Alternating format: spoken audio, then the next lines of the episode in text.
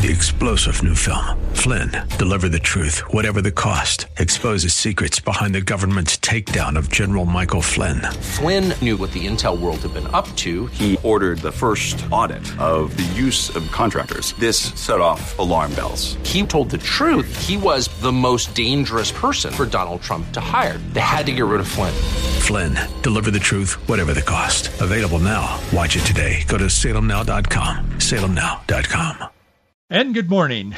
I'm Gary Randall. Thank you so much for joining me today. It's Monday, January the 27th, 2020, in the year of our Lord.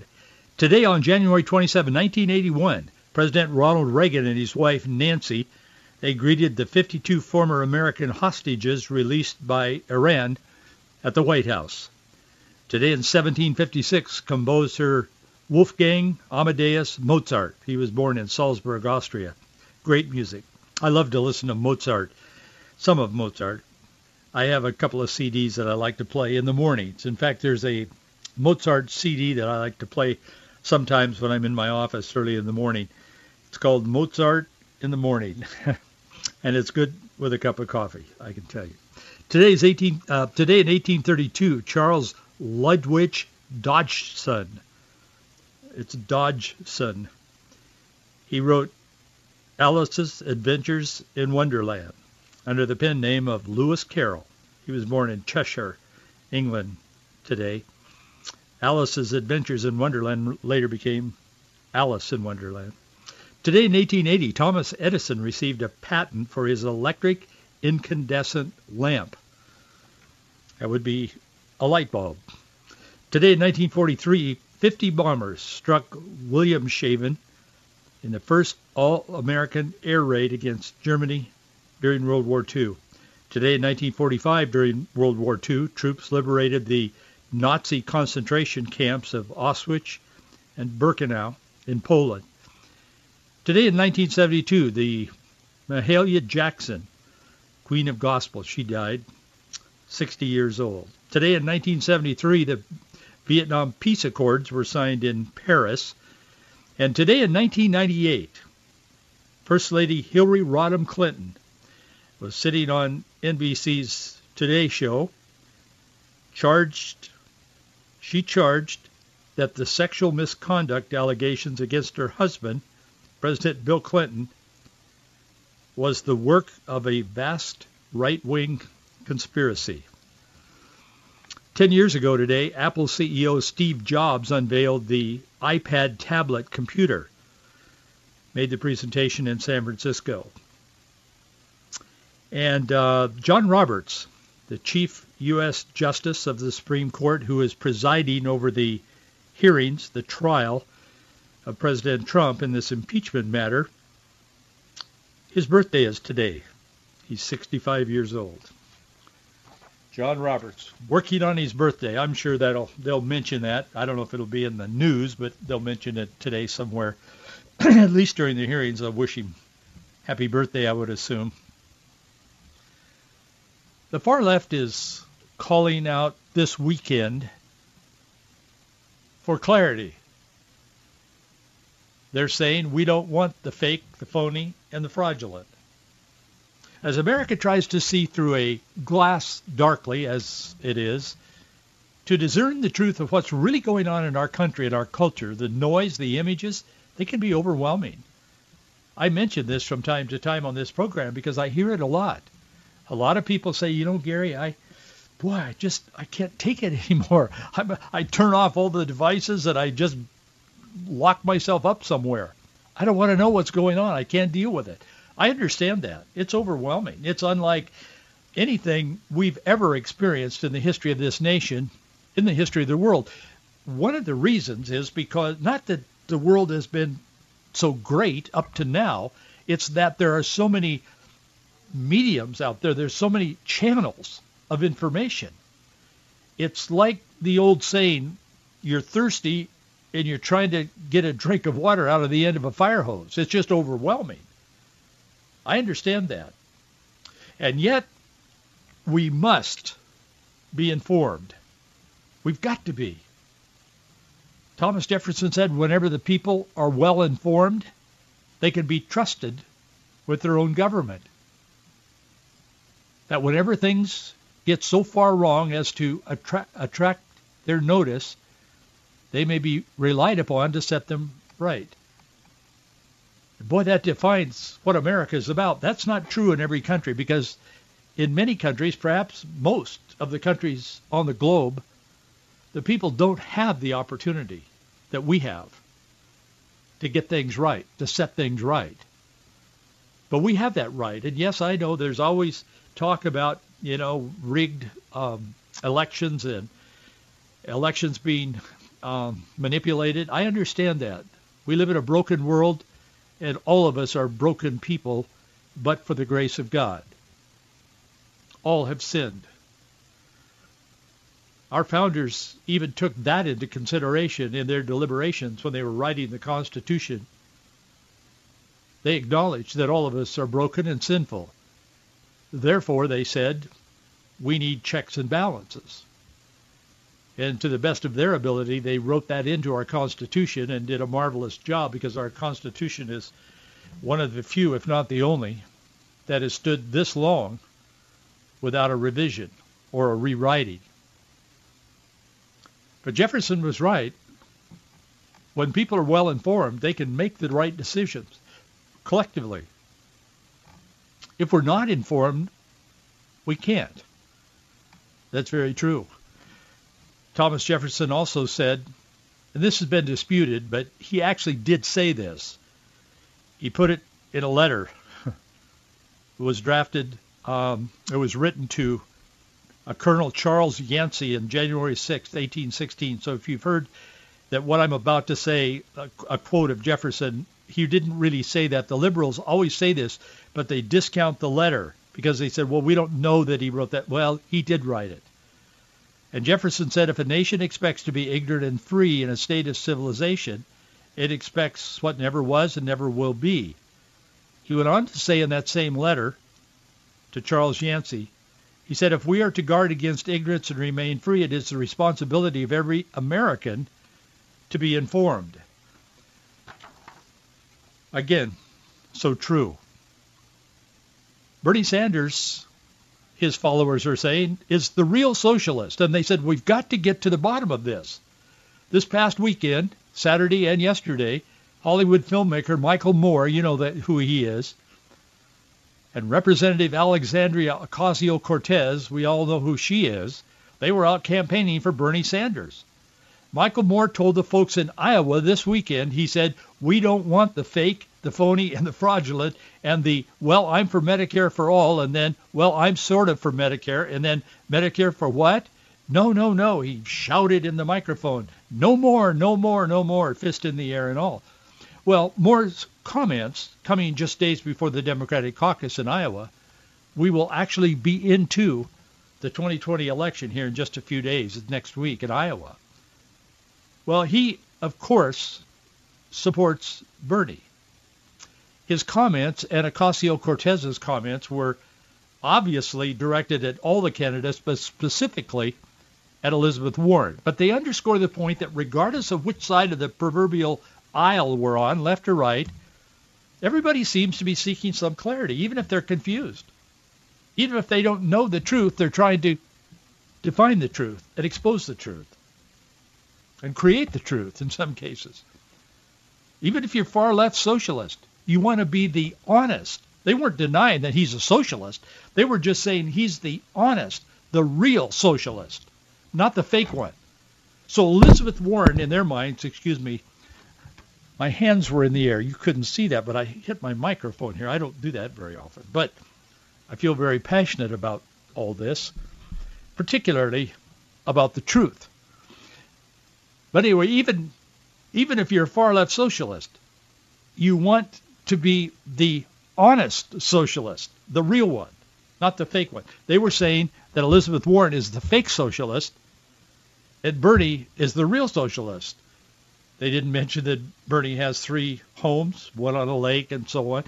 I don't have any problem with that because I'm not a socialist. I say go for it, Bernie. If you can afford it, do it.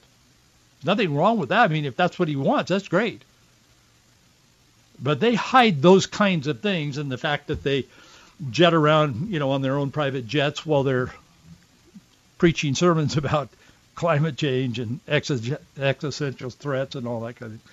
Anyway, they say they're trying to get to the to the truth, and they say that they they were saying this weekend we are the real socialists, and Elizabeth Warren in particular is the fake socialist. But that threads all through our culture. We're trying to make the case. Everybody has a case to make. They have a message. They have a belief. We find even Jesus addressed double-mindedness. He said no man can serve two masters. You can't have different ideas or beliefs in the case of what Jesus was teaching.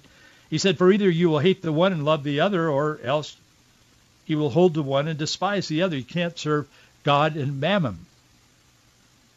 Double-minded man, James writes, is unstable in all of his ways. So everybody's searching for clarity, and everybody wants to convince the other folks that they're right. So we live in this world, and it's cloudy, it's gray, it's it's it's shaded, it's layered, it's complicated, it's nuanced. And yet Proverbs says in chapter 21, verse 21, he who pursues righteousness and loyalty finds life, righteousness, and honor. Life is a pursuit. It is the looking for. It is the pursuit of what is real. That's what these folks are looking for. They're looking for something that they can attach themselves to.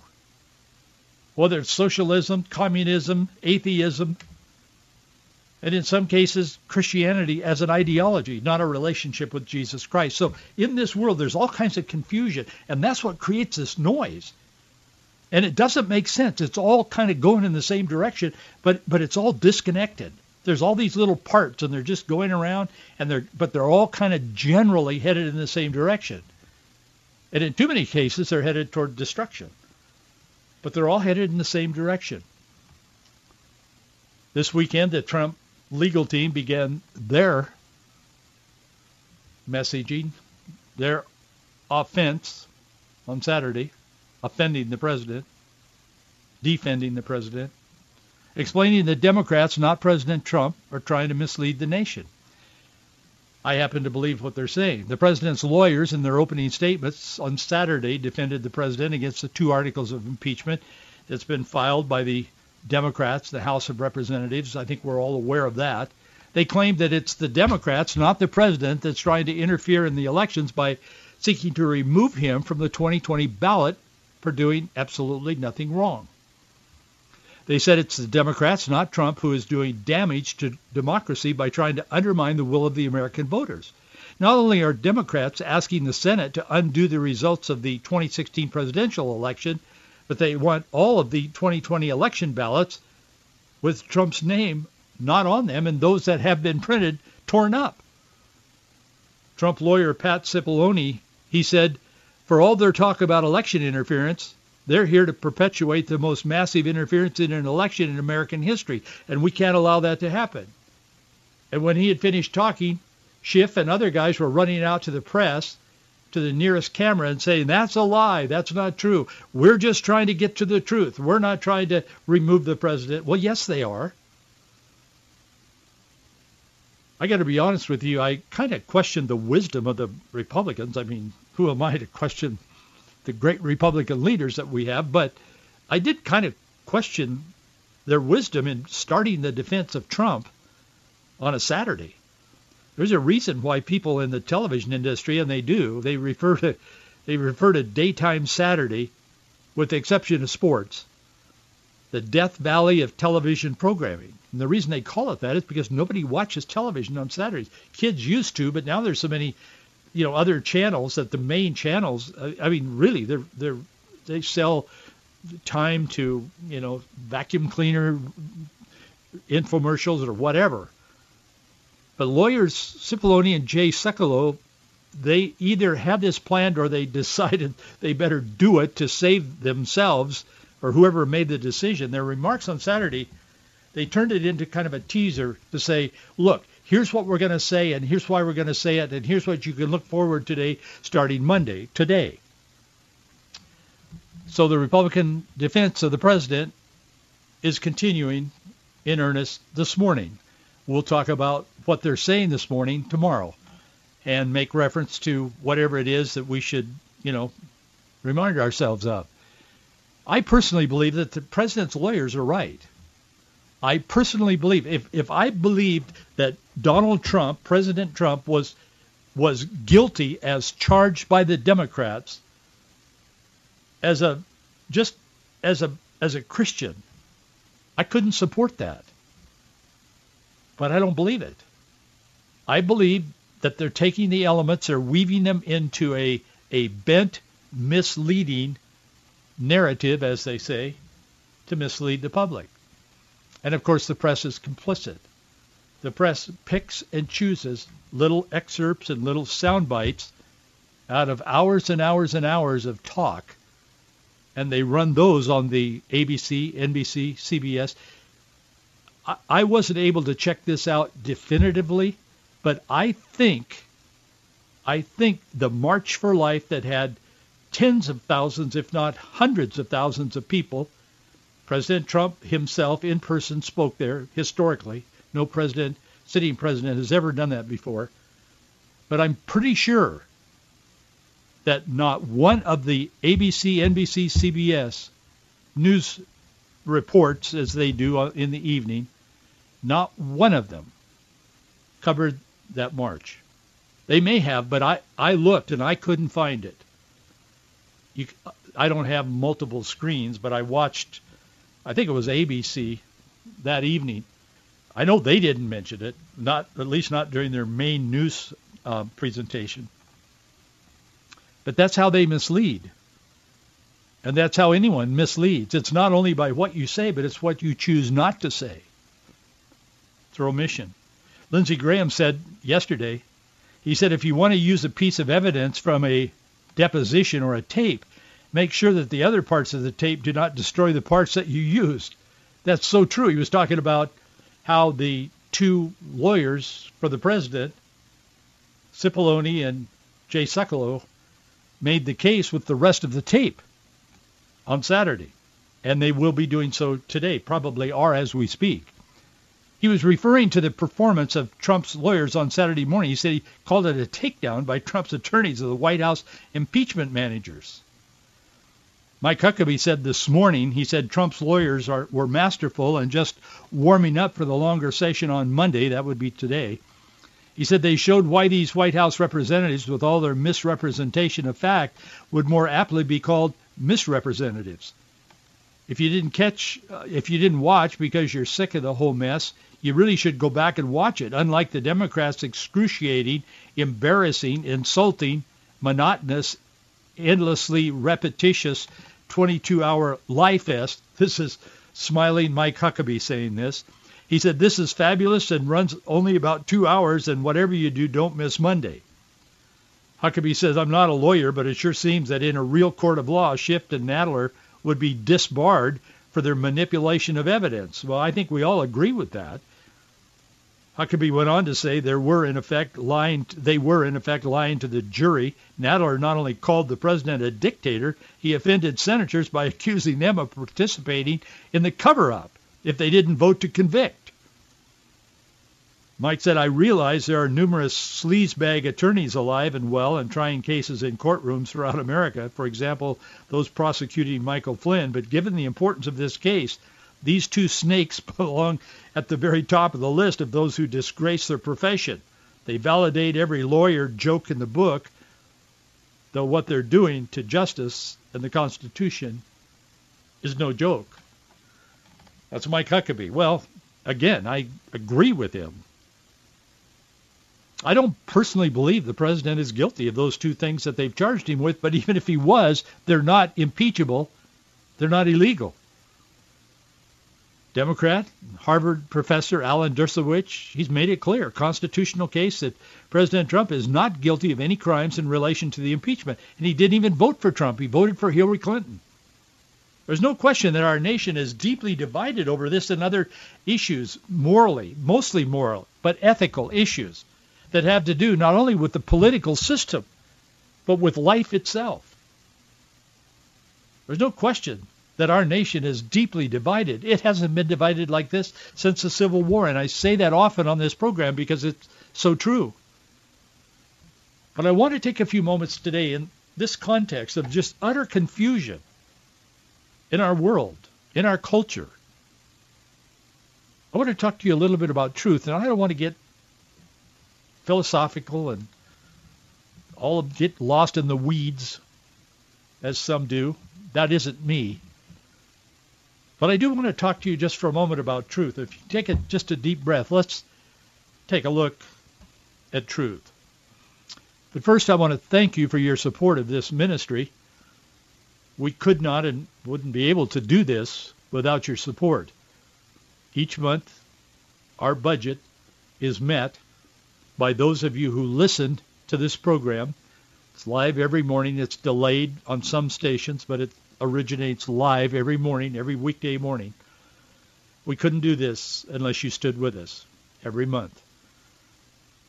If for one month everybody took a vacation, if you tuned in on at this time on your station, you wouldn't hear me. It'd be somebody else.